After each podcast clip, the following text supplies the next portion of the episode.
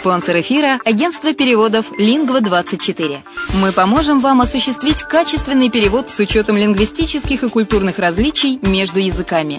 Наши профессионалы окажут самый широкий спектр услуг. Перевод любых европейских языков на языки СНГ и наоборот. Перевод с китайского языка, устный перевод, выполнение проектов под ключ, многоязычные сайты, инструкции к технике и оборудованию, графическая верстка, копирайтинг, контроль качества – Перевод максимально приближенный по смыслу к оригиналу. Лингва24. Соединяя ЕС с СНГ. Наш адрес в интернете lingva24.net.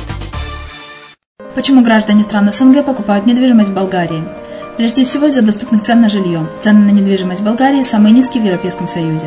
Чистая местность и мягкий климат. Зима в Болгарии мягкая, а лето не очень жаркое по сравнению с другими популярными у туристов местами. Отсутствие языкового барьера. Русский язык применяется при общении. Историческая и культурная близость. Родственная по духу культура, схожие обычаи и традиции. Страна привлекательна для пенсионеров. Болгария считается благополучным местом, где можно спокойно встретить старость. Простая и понятная процедура покупки. Широкий выбор объектов недвижимости. Доступные цены на проживание. Если принять средние цены на потребительские товары и услуги по Евросоюзу за 100%, то их уровень колебался от 48% в Болгарии до 138 в Дании, то есть самая дешевая страна Евросоюза – Болгария. Налог на недвижимость самый низкий в Европе, составляет от 30 до 100 евро в год в зависимости от размера жилой площади. Расходы на обслуживание тоже очень низкие.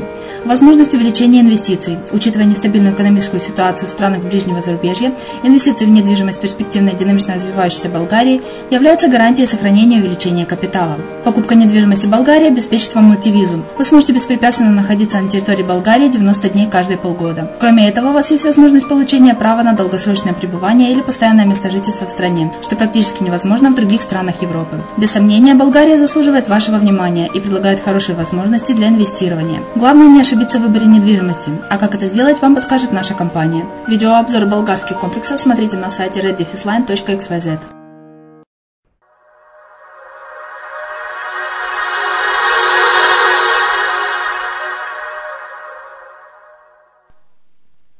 Приветствую вас! В эфире программа «Мариуполь онлайн» на радио «Азовская столица». И с вами я, Майя Вишневская. Сегодня именно в Мариуполе бьется сердце украинской Донеччины. Делится мыслями Константин Батовский. Мариуполь, Мариуполь, невозможно быть в Приазовье и не проникнуться любовью к этим местам. Любовь – это особенного свойства.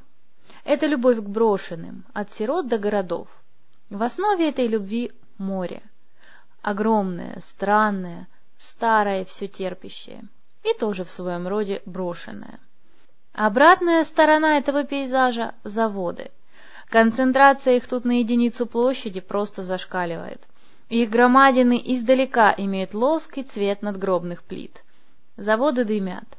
Но перед танками они так же беззащитны, как и дети. Здесь все недо. Недоразвито, недостроено, недоделано, недодумано, недолюблено и недоработано. Это, с одной стороны, поражает, а с другой заражает жаждой изменений и свершений. В какой-то момент мне показалось, что к списку смертных грехов стоит добавить «мог да не смог». И азбучным примером сделать как раз Мариуполь. Хотя в наших широтах грех «мог да не смог» на расхват, чего уж там. Со стороны Украины Мариуполь – это тупик и конец путей. Со стороны оккупантов – форпост и крепость, которую уже не взять. Редкое единство противоположностей, которые все еще в борьбе. На Мариуполе стоит печать маленькой веры, и фильма, и образа жизни. Паролями здесь были вязкость и несменяемость, муляка, местное словечко. Так называют здешнее грязевое дно Азовское море. Естественно, все уверены, что лучшего средства от простуды до цирроза не придумал свет. Муляка. А потом пришла война. Город брали и освобождали. Шок, смерть, жара под сорок. Я приехал сюда в августе 2014 когда на город шла русская оккупационная армия. После потери Донецка было нестерпимо сидеть в Киеве и просто наблюдать за тем, как еще одна наша земля – проглатывается скотским, переваривающим все человеческое в кашу крови и черноты гомункулосом путинской России. С того времени Мариуполь стал вторым домом, тем более, что и первого не было, оккупировали. В Мариуполе вместе с Евгением Степаненко и Алексеем Ковжуном инициировали создание штаба обороны города. Затем стало на ноги агентство развития Приазовья. Завели себе множество новых друзей – Антона Аленина, Лилию Ивана Балбатов, Анну Романенко, Юлию Священко, Ярослава Ерохина, Максима Бородина, Петра Андрющенко, Марию Подыбайло, Галину Однорог, Степана Махсма, Татьяну Ломакину, Ульяну Токареву, Афину Хаджинову, Алену Романову, Татьяну Игнатченко, Эдуарда Зарубина, Дмитрия Визенкова, Василия Кричка, Сергея Духно и многих-многих, but not the least. Вы лучшие, спасибо вам за все. Свою задачу мы видели в открывании этого города для мира. Мы убеждали друзей ехать сюда и быть вместе с мариупольцами в самые тяжелые времена. Мы провоцировали, мы помогали, мы волонтерили, мы содрогались от взрывов, мы ездили на передовую, мы были рядом. Мы не отделяли себя от города.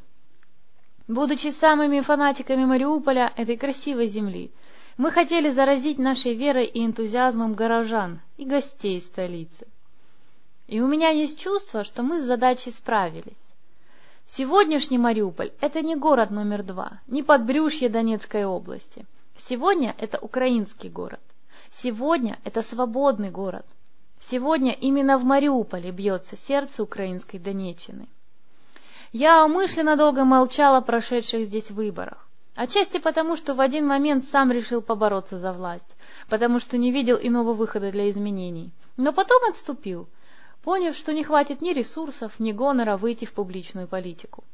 К тому же, как оказалось после, эта кампания по шкале грязи побила все рекорды. Многие полагают, что главный итог выборов – это победа Метинвеста. Это неправда. Сложно изнасилование монополистом города назвать победой. Умные люди это знают и понимают. И этот маленький секрет между нами и победителями внушает мне оптимизм на будущее.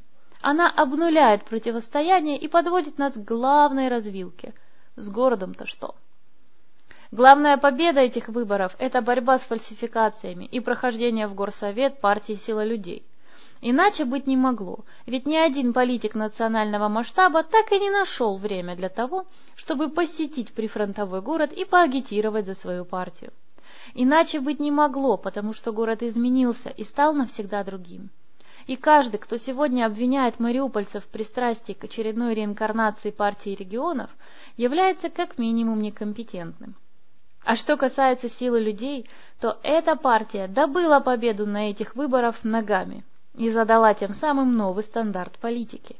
Именно к нему должен стремиться впредь каждый претендент на власть в этом городе.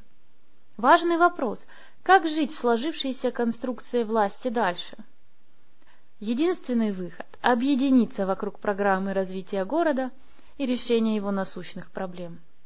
Каким бы ни был итог, надо начать именно с этого. Бояться не нужно, высказываться необходимо, настоять на своем – обязательно.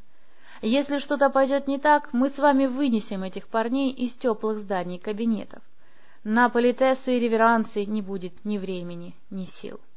Мы будем бороться до конца. На сегодня у меня все. С вами была Майя Вишневская на радио «Азовская столица». Услышимся!